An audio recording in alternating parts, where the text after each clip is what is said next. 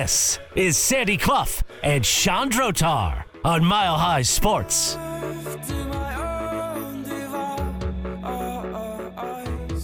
After watching the divisional round of the playoffs and watching some brilliant quarterbacking play, the Denver Broncos will be moving on from Russell Wilson. At the moment, the quarterbacks they have on staff, uh, Jarrett Stidham and Ben DiNucci. Suffice it to say, that's not going to be enough. Joining us to talk about that and more with the Denver Broncos is our Broncos lead writer and the host of the Good Morning Broncos program at Mile High. Uh, Cody Roark, Cody Roark NFL is the handle on social media. Cody, uh, appreciate you joining us. I, I would ask first and foremost, just what were your thoughts watching Patrick Mahomes and Josh Allen? I, will give you a summary for mine that I, I would I admittedly borrowed uh, from a person on the internet. I thought it was brilliant that that actually wrote this. That as a Bears fan, watching Mahomes versus Allen is like a caveman being handed an iPhone. That's interesting. That's very, very interesting to say the least. Uh, I mean, I don't know how to respond to that one. Uh, I, I saw a lot of comparisons before the game that, hey, this is the next Brady versus Manning. But I think, look, as good as both these guys are, I still don't think we can make that comparison. Like Brady versus Manning was next level in terms of that. And there might be a similar building arc, right? Because for the longest time, Peyton couldn't get over the hump of beating Brady, right, right. in Indy.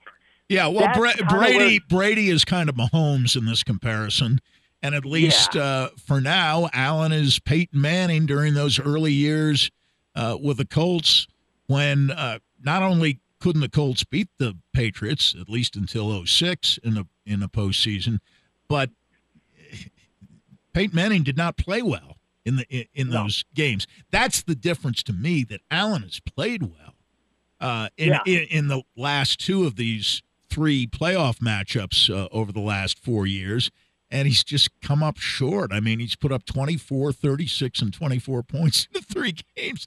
That's not bad. And the KC defense is good now. It wasn't so good yeah. the last two times he played them. But that's that's kind of the, what I would. I mean, Brady and Manning are the gold standard, right?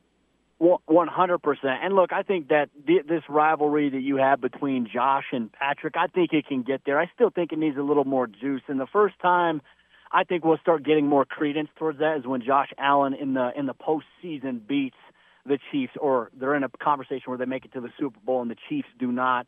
I mean, but aside from that, I mean, you just can't help but marvel at how good both these guys are, these quarterbacks. And look, Stefon Diggs had a very bad drop late in that oh. game last He's night. He's had a bad game. Lost him the game. Yeah.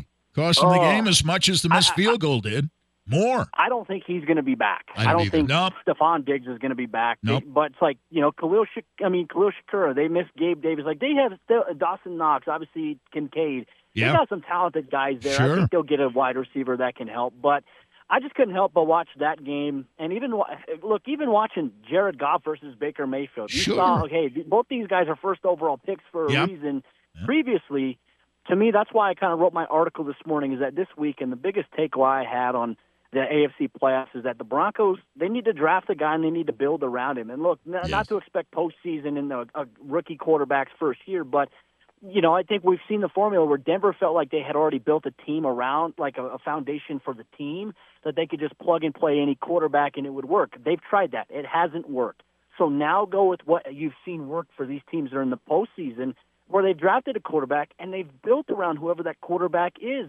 That seems like the most sustainable way for Denver to find success in the long term. Yeah, I'm glad you brought that up because that's been the gambler's fallacy, and I've been putting that out there forever. You know, the, the, the, the tremendous careers and they deserve it, but Terrell Davis and Tom Brady like ruined scouting for people for a generation.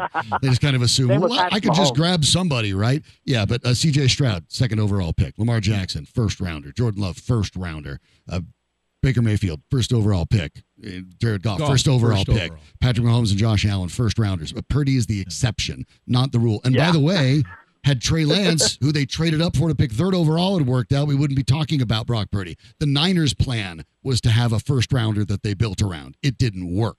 Uh, if you want sustained success, you pick quarterbacks and you pick them high. We had Brian Billick on last week and with the Denver Broncos picking at 12, I, I asked him the question like, the evaluation is that Michael Penix or Bo Nix are late first rounders or maybe early second rounders. But if you like them, do you take them and say, forget about the reach? Or do you try to trade down? And, and he actually said, what what I would agree with as well.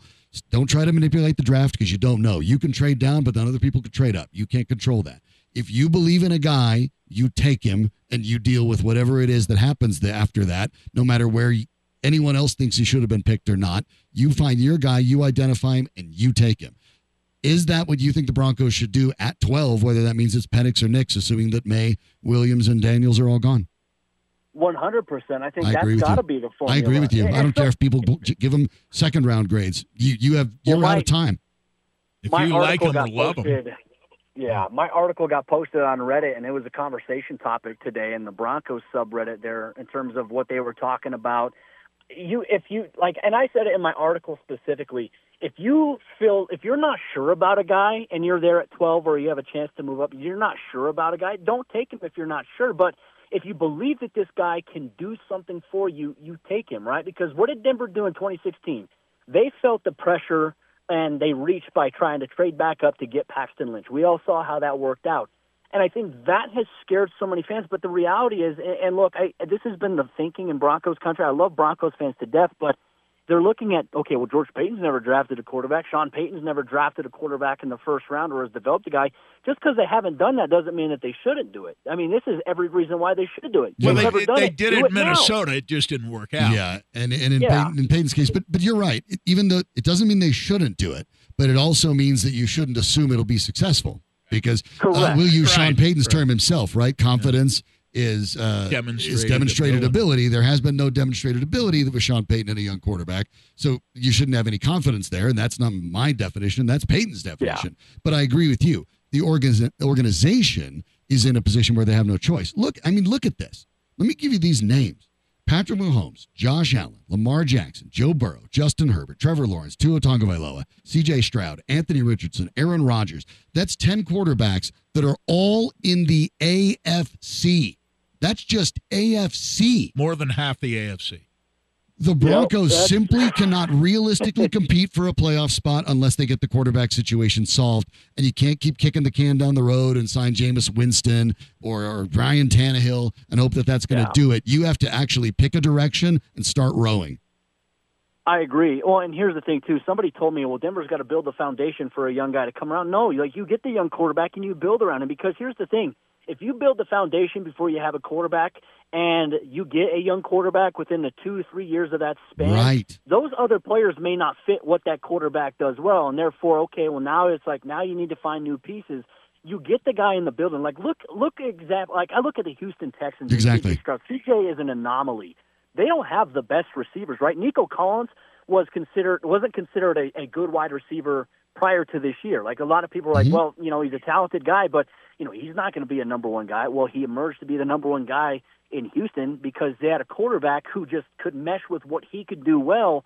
And then all of a sudden, now you see they're building, you know, they had a couple of pieces on the offensive line, which Denver internally believes they have a couple of pieces on the offensive line that can help any quarterback that can come in. I think I'm more confident about Denver's offensive line if they plug in a new young guy with where they're at and they know that, hey, this guy can operate you know me, like, and, and look, I, I'm obviously an Oregon Duck fan, but I'm not. I'm not going to be. I can find a way to separate my Oregon Duck bias here.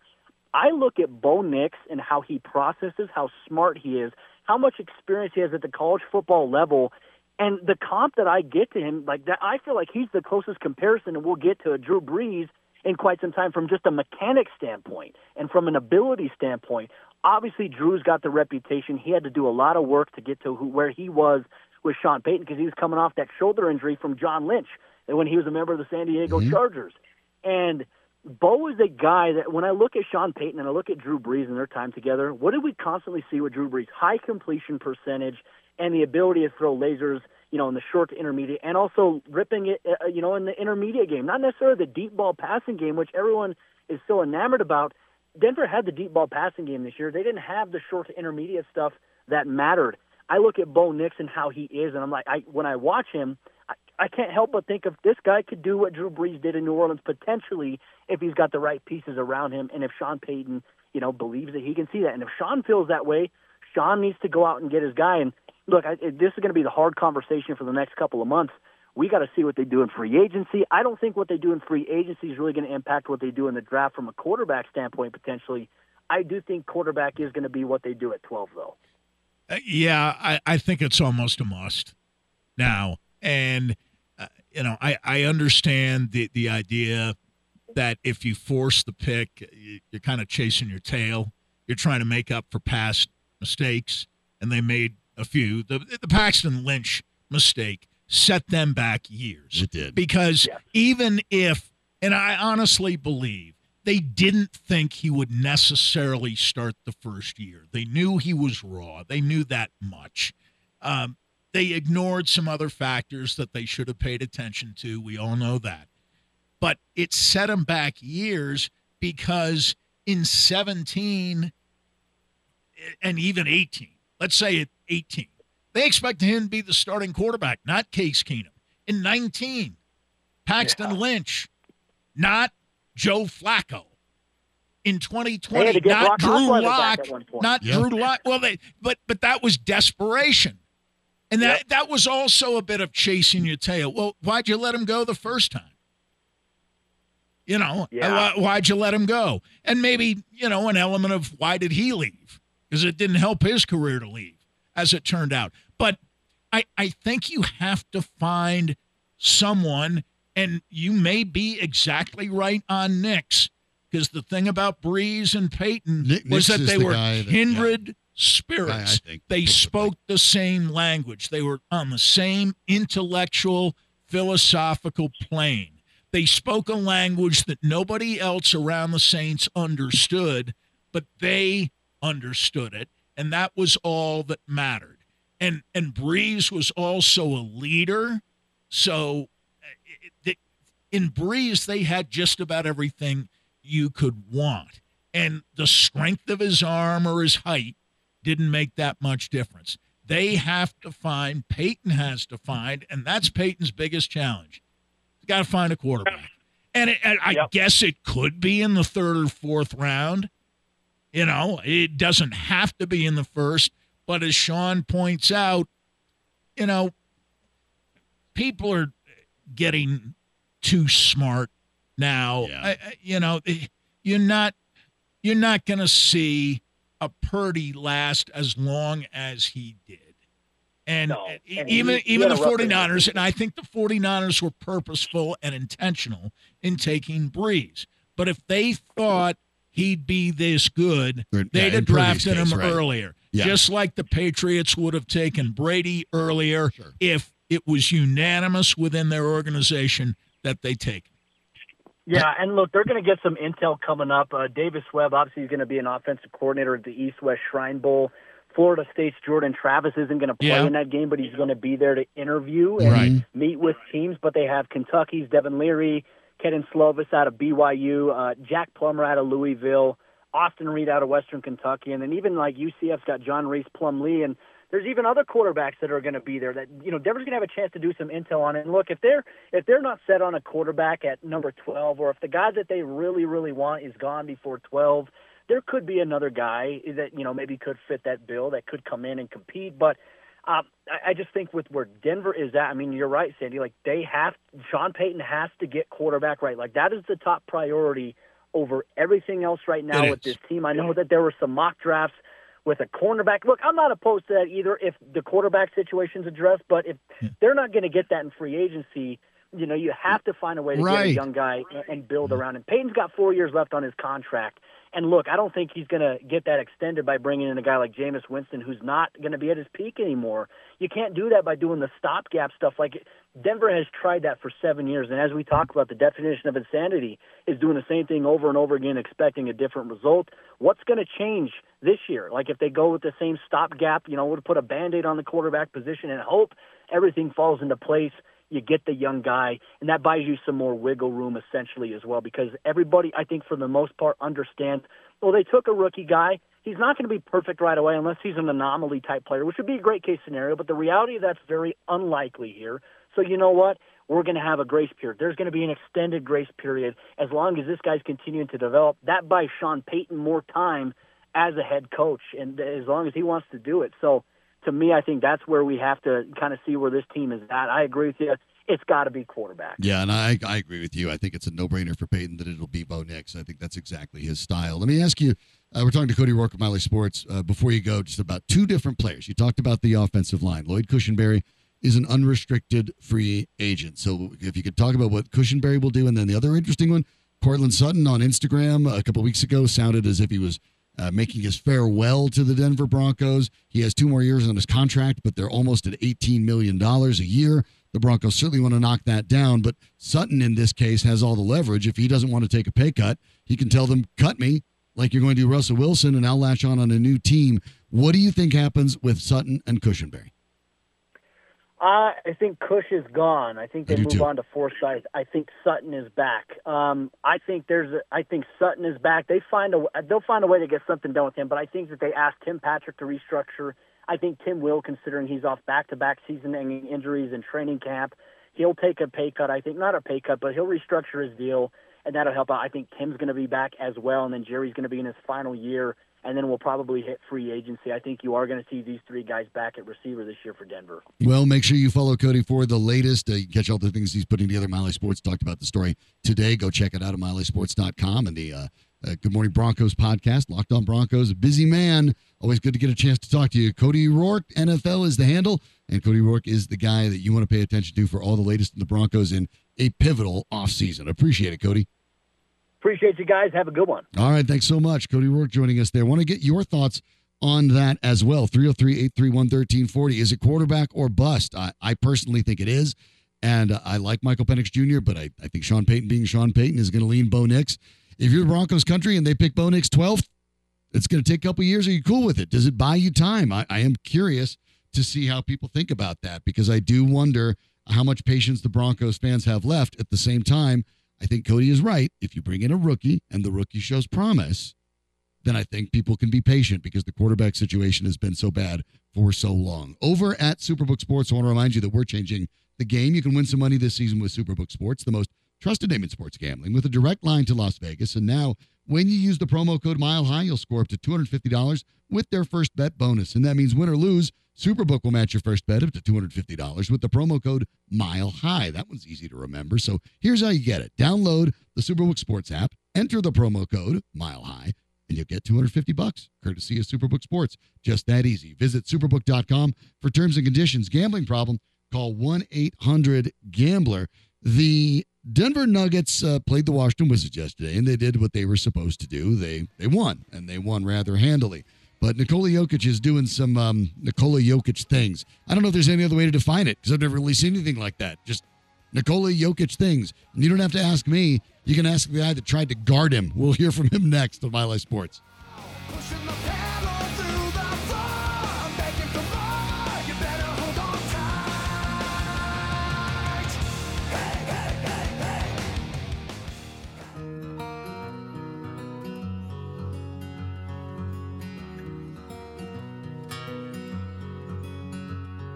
Sandy Clough and Chandrotar, presented by Superbook Sports. Download the Superbook app and start winning today at superbook.com.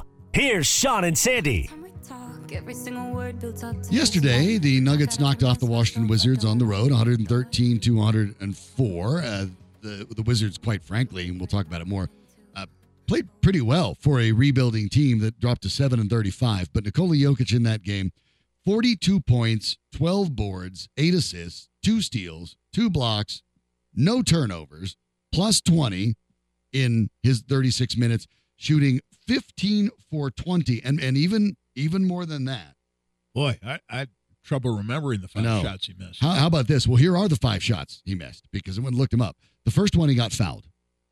The second, he rebounded the miss and then scored. Right. The third one, he rebounded the miss and then scored again. Right. The fourth one he just missed, and the fifth one he missed was the was it the shot clock expiring and he just chucked it and it went off the rim. Yeah. Those were his misses. That was the grand total of his misses. And when you talk about guys who had 42 points, 12 plus boards, and 8 plus assists on 75% field goal shooting, five players have ever done it. Nikola Jokic has done it twice. Giannis Antetokounmpo done it twice. Wilt Chamberlain's done it twice. Hmm. Artis Gilmore did it once. Walt Bellamy did it once. That's it. I it, Jokic continues to just sort of defy logic. And if you think that defending him is a nightmare, don't ask me. Ask the uh, the poor man who was assigned that role. Pretty for, good young player for Washington. A pretty good young player uh, named Daniel Gafford, who scored 15 points and had seven boards uh, while shooting seven for 10.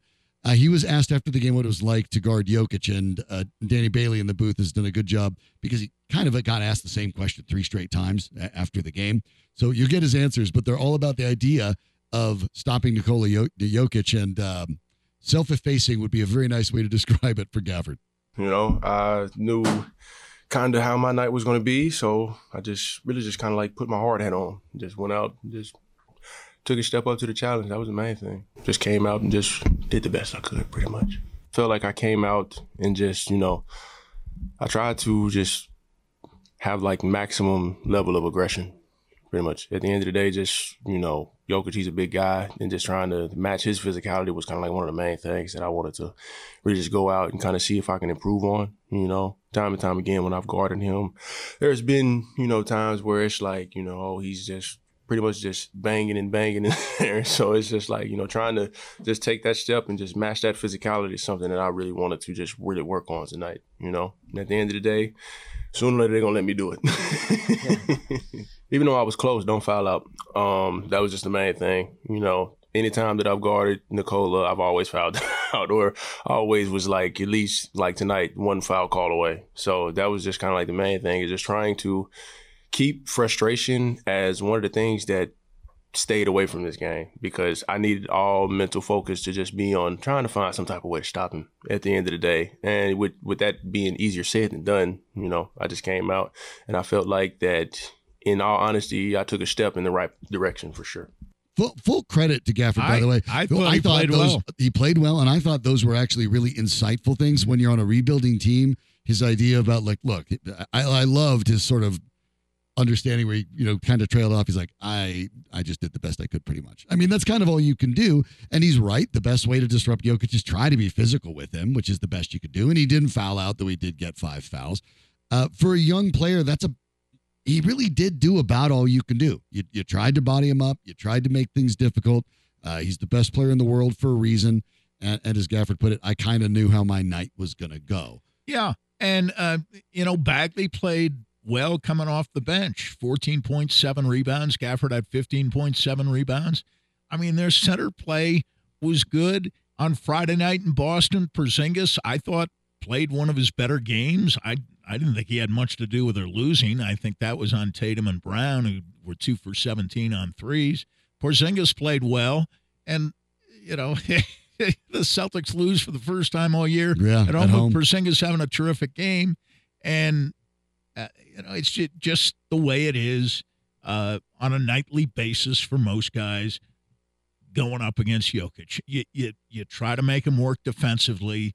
You you try to bang him a little bit and hope that some of those fouls can be absorbed by your backup so you can play with some reasonable degree of aggressiveness because you know you're going to get uh, foul calls. And you also know that even if he misses, there's a good chance he's he's going to muscle you and, and rebounded himself like he did on two on of his five misses. Boards. And, right. Uh, you know, we saw a game recently uh, in Philadelphia where they didn't want to put Embiid on him Mm-hmm. And I think that was a good move, actually.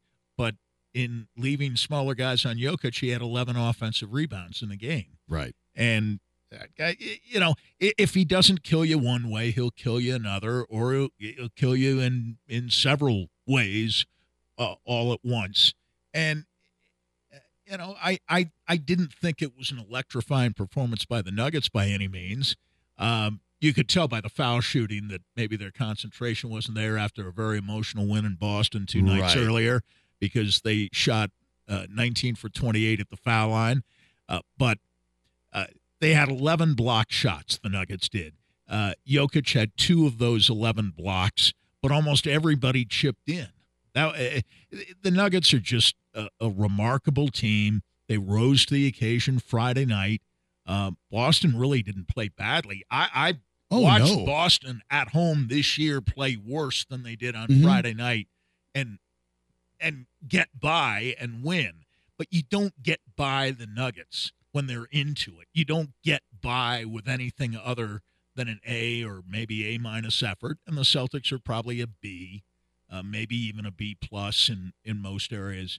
Uh, the other night, and uh, with Washington, uh, it, Michael Malone had it right after the game when he said, "Listen, we have to understand, even when we're playing these kinds of teams, they're going to give it their best, and we've got to be ready right for that. Especially off the the, the emotional high of beating like Boston, right? Play. Yeah, and I, I'm watching. Eh, you know, this can happen. I'm watching West Virginia and Kansas on Saturday, and West Virginia was shooting like 30% on threes, and on Saturday they couldn't miss. They're playing at home; they can't miss. Well, Kansas kind of gets, especially in the Big 12, they get everybody's best shot. West Virginia won't play another game nearly that well for the rest of the year. But they'll be able to say at the end of the year, at least during the regular season, they knocked off Kansas. They knocked off Kansas, and now in a Big 12, there's only one game against certain opponents. So Bill Self won't have a win against West Virginia, at least not in the regular season uh, this year. And Kansas wasn't ready for West Virginia to play well. Uh, the Nuggets probably weren't totally prepared for Washington to play well. But they weren't totally they unprepared. Kept them, they weren't right. totally unprepared either, and they kept them at arm's length and uh, stretched the lead when they had the chance to do that, and uh, coasted in in spots.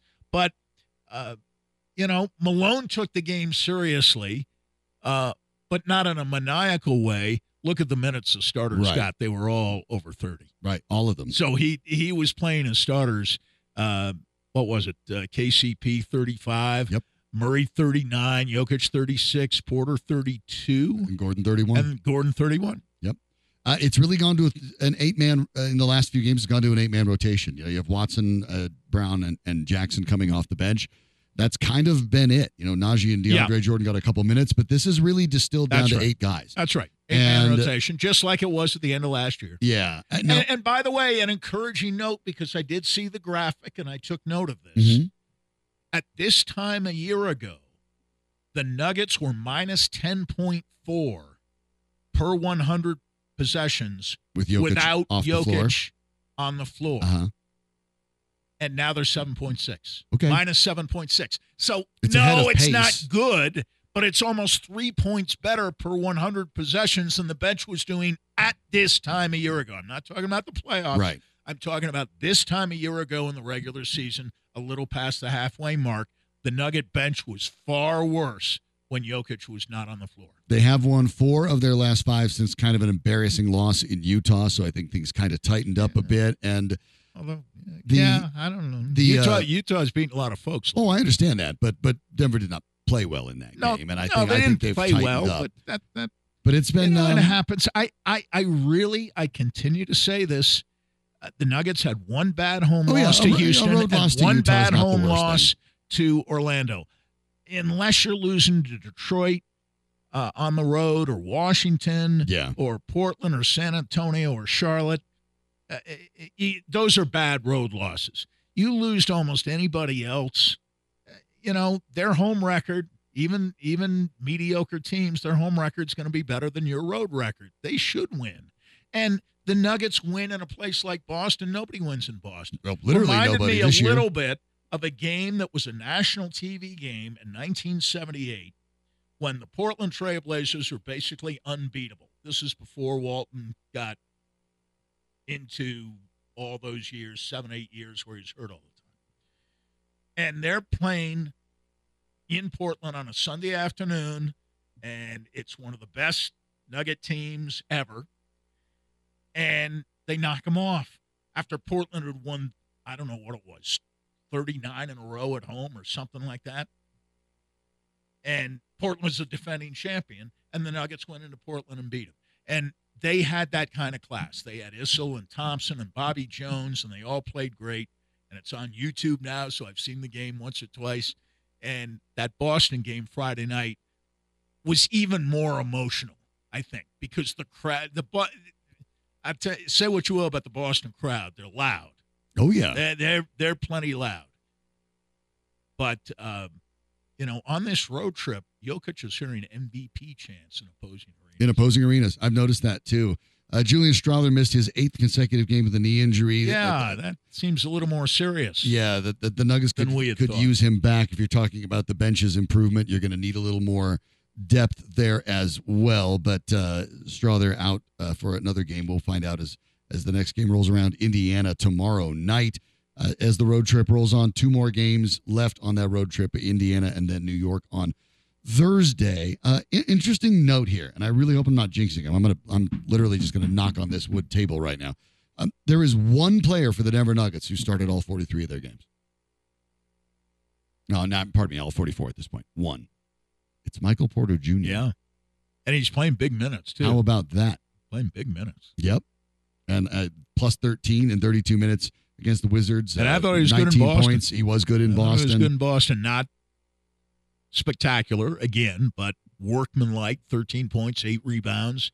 Uh, only turned it over once, plus six in 37 minutes. Uh, same, but uh, you were wondering. You know, we were wondering early on. We knew well, he had the he actually battled, more played through the injuries early in the season. Yeah. And uh, this month, you know, we're a good chunk through it. He's averaging 7.2 per game, but he's been over 20 in five of those games.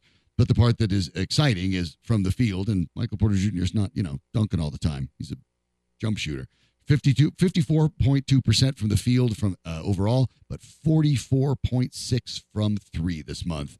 Uh, dangerous, yeah, dangerous again. Month. Really back to being a, a, top shooter. That's a big jump from the 38.6 in December, uh, and uh, seems to be getting that that stroke back. And obviously, that's a major weapon for the Nuggets. I, I agree with you. Look, they're in good shape. They're one game out of first in the entire Western Conference. Uh, the Tim, the Timberwolves, uh, you know, are ahead, and the the of the Thunder. Nuggets and Thunder tied and uh, all but just percentage points because uh, the Nuggets have one more win and one more loss. Minnesota is ahead; they've had two fewer games than the, than the Nuggets, but uh, they're they're right in the mix. And let's let let's. I, I don't think you panic. Look at it.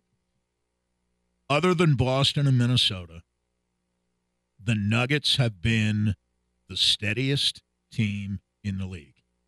Uh, and and again, yeah, I won't the gap that between Denver and Boston, Denver and Minnesota is minuscule, uh, but they're ahead of Oklahoma City, ahead of the Knicks, ahead of Milwaukee and Philadelphia, ahead of the Clippers, as hot as the Clippers have been, and as good as the Clippers have been for really about six weeks now.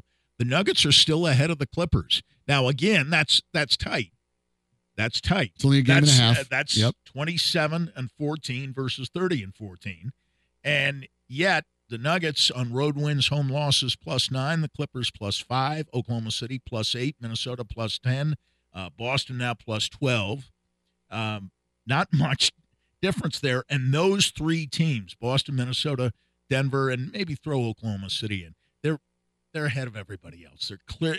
The four best teams in the league are pretty obvious. I think even maybe you could say the five best teams because the Knicks are in there. And the Knicks are in there because the Knicks have been tremendous on the road this year. Uh, one of the best road teams, if not the best road team in the league. Uh, the Nuggets get the Knicks, and they get an Indiana team that is aptly named, at least for this year, the Pacers, yep. because they are probably right now with Siakam the fastest team in the Pacers NBA. 13 and 8 at home, of course, following that trade with Bruce Bruce Brown and Pascal Siakam, and the Knicks 14 and 5. We'll see how they finish out that road trip, but things are, are doing well for the Denver Nuggets. It's it's they're on track. I love the point you made about the bench and how the difference uh, between when Jokic is we off. We forget how bad the bench was, bad. was, a year ago at this And it's time. better at this point. It's not where it needs to be, but it's better. So, you know, you're trending in the right direction with young players on there, and hopefully Strawther can get back soon and continue to yeah, build upon that would it. help. Uh, we will see. A lot of interesting college hoops going on in Oh. the Rocky Mountain region as well. A big weekend all over the front range. We'll talk about some of that and catch you up on the latest next on Mile High Sports.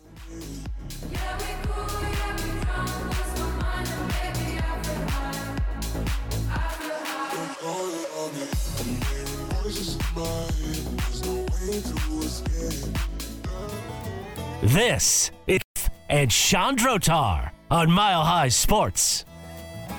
A lot of good stuff going on in local college basketball. We will start with the CU women who ended up losing their game against USC on on Friday, which was the first UCLA. Ever, or, pardon me, UCLA. the first ever matchup between two top five teams in Boulder. UCLA played very, very well. Yes, that, that, was game a game that was won, not yeah, lost. Yeah, 76 68 was the win for UCLA. Uh, then they bounce back on Sunday and they knock off number six, uh, Southern Cal. So they split against uh, it, the CU's last three games have been against number eight Stanford, they won. Number five UCLA, they lost. Number six USC, they won. Uh, their next game next Friday will be against Oregon State, which is ranked 25th. So yeah. I mean, they are playing the best of the best. Pac-12 is good. The Pac-12 is good. National better for women than for men. Rewarded that because CU, maybe oddly, they did not drop. They remained they shouldn't at have three dropped. because they split. UCLA jumps over them to two. The latest fair. rankings: South Carolina unanimous number one, obviously at seventeen and zero. Oh. Right. UCLA fifteen and one jumps CU to second. CU remains at three. K State makes a leap up three spots to number yeah. four. Iowa, after their loss, a scary point after the game, Caitlin Clark gets a run into on the court.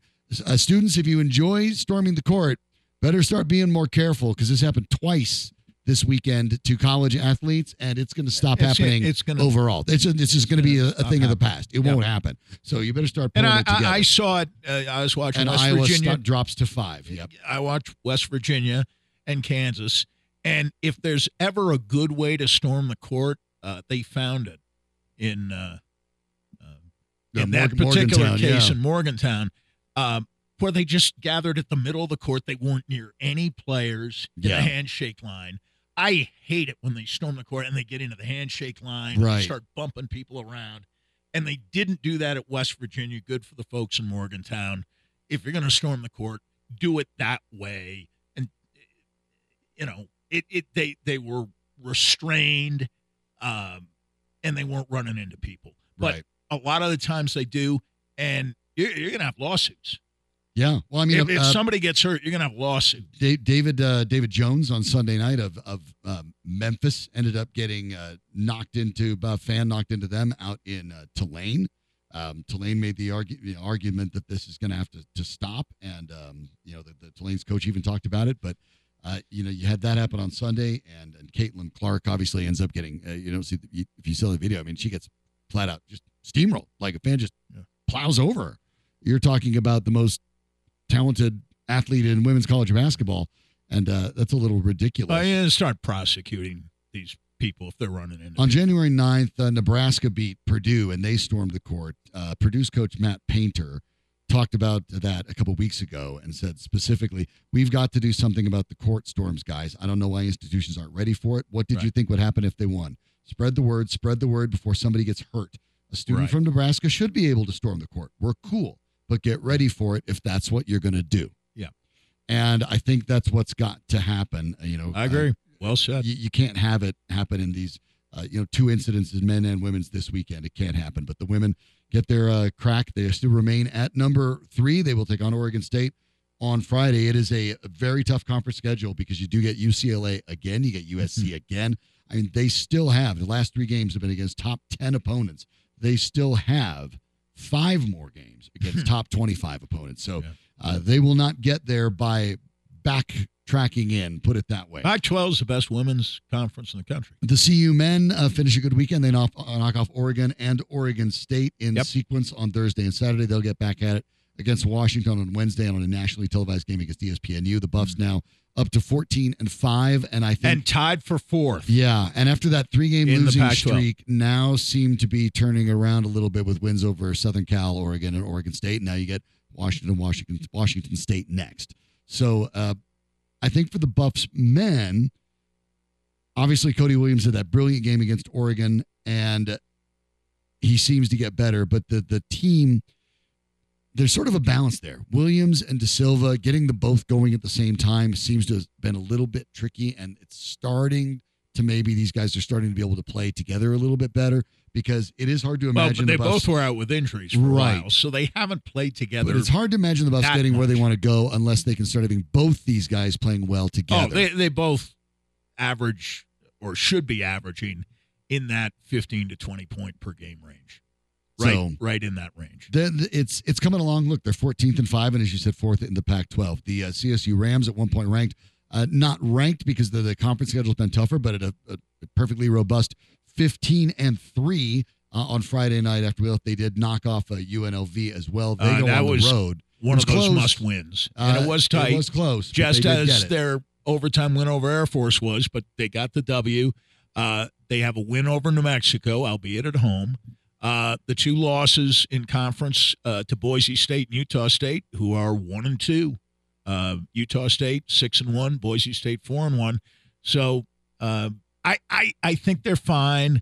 Um, big games coming up for them as Yeah, well. yeah. Uh, DU lost uh, over the weekend to uh, North Dakota on the road, but they're tied for second in the summit, and uh, their 12 and 8 record is the best overall record in the summit conference, uh, ahead of St. Thomas and ahead of South Dakota, and almost all the other teams in that conference have losing overall. I, I don't have I don't have that in front of me. By the way, the, you know the Rams will take on the road this week. They'll take on Nevada in on Wednesday. That'll be nationally televised Tough on game. FS1, and then on Saturday they go to Wyoming.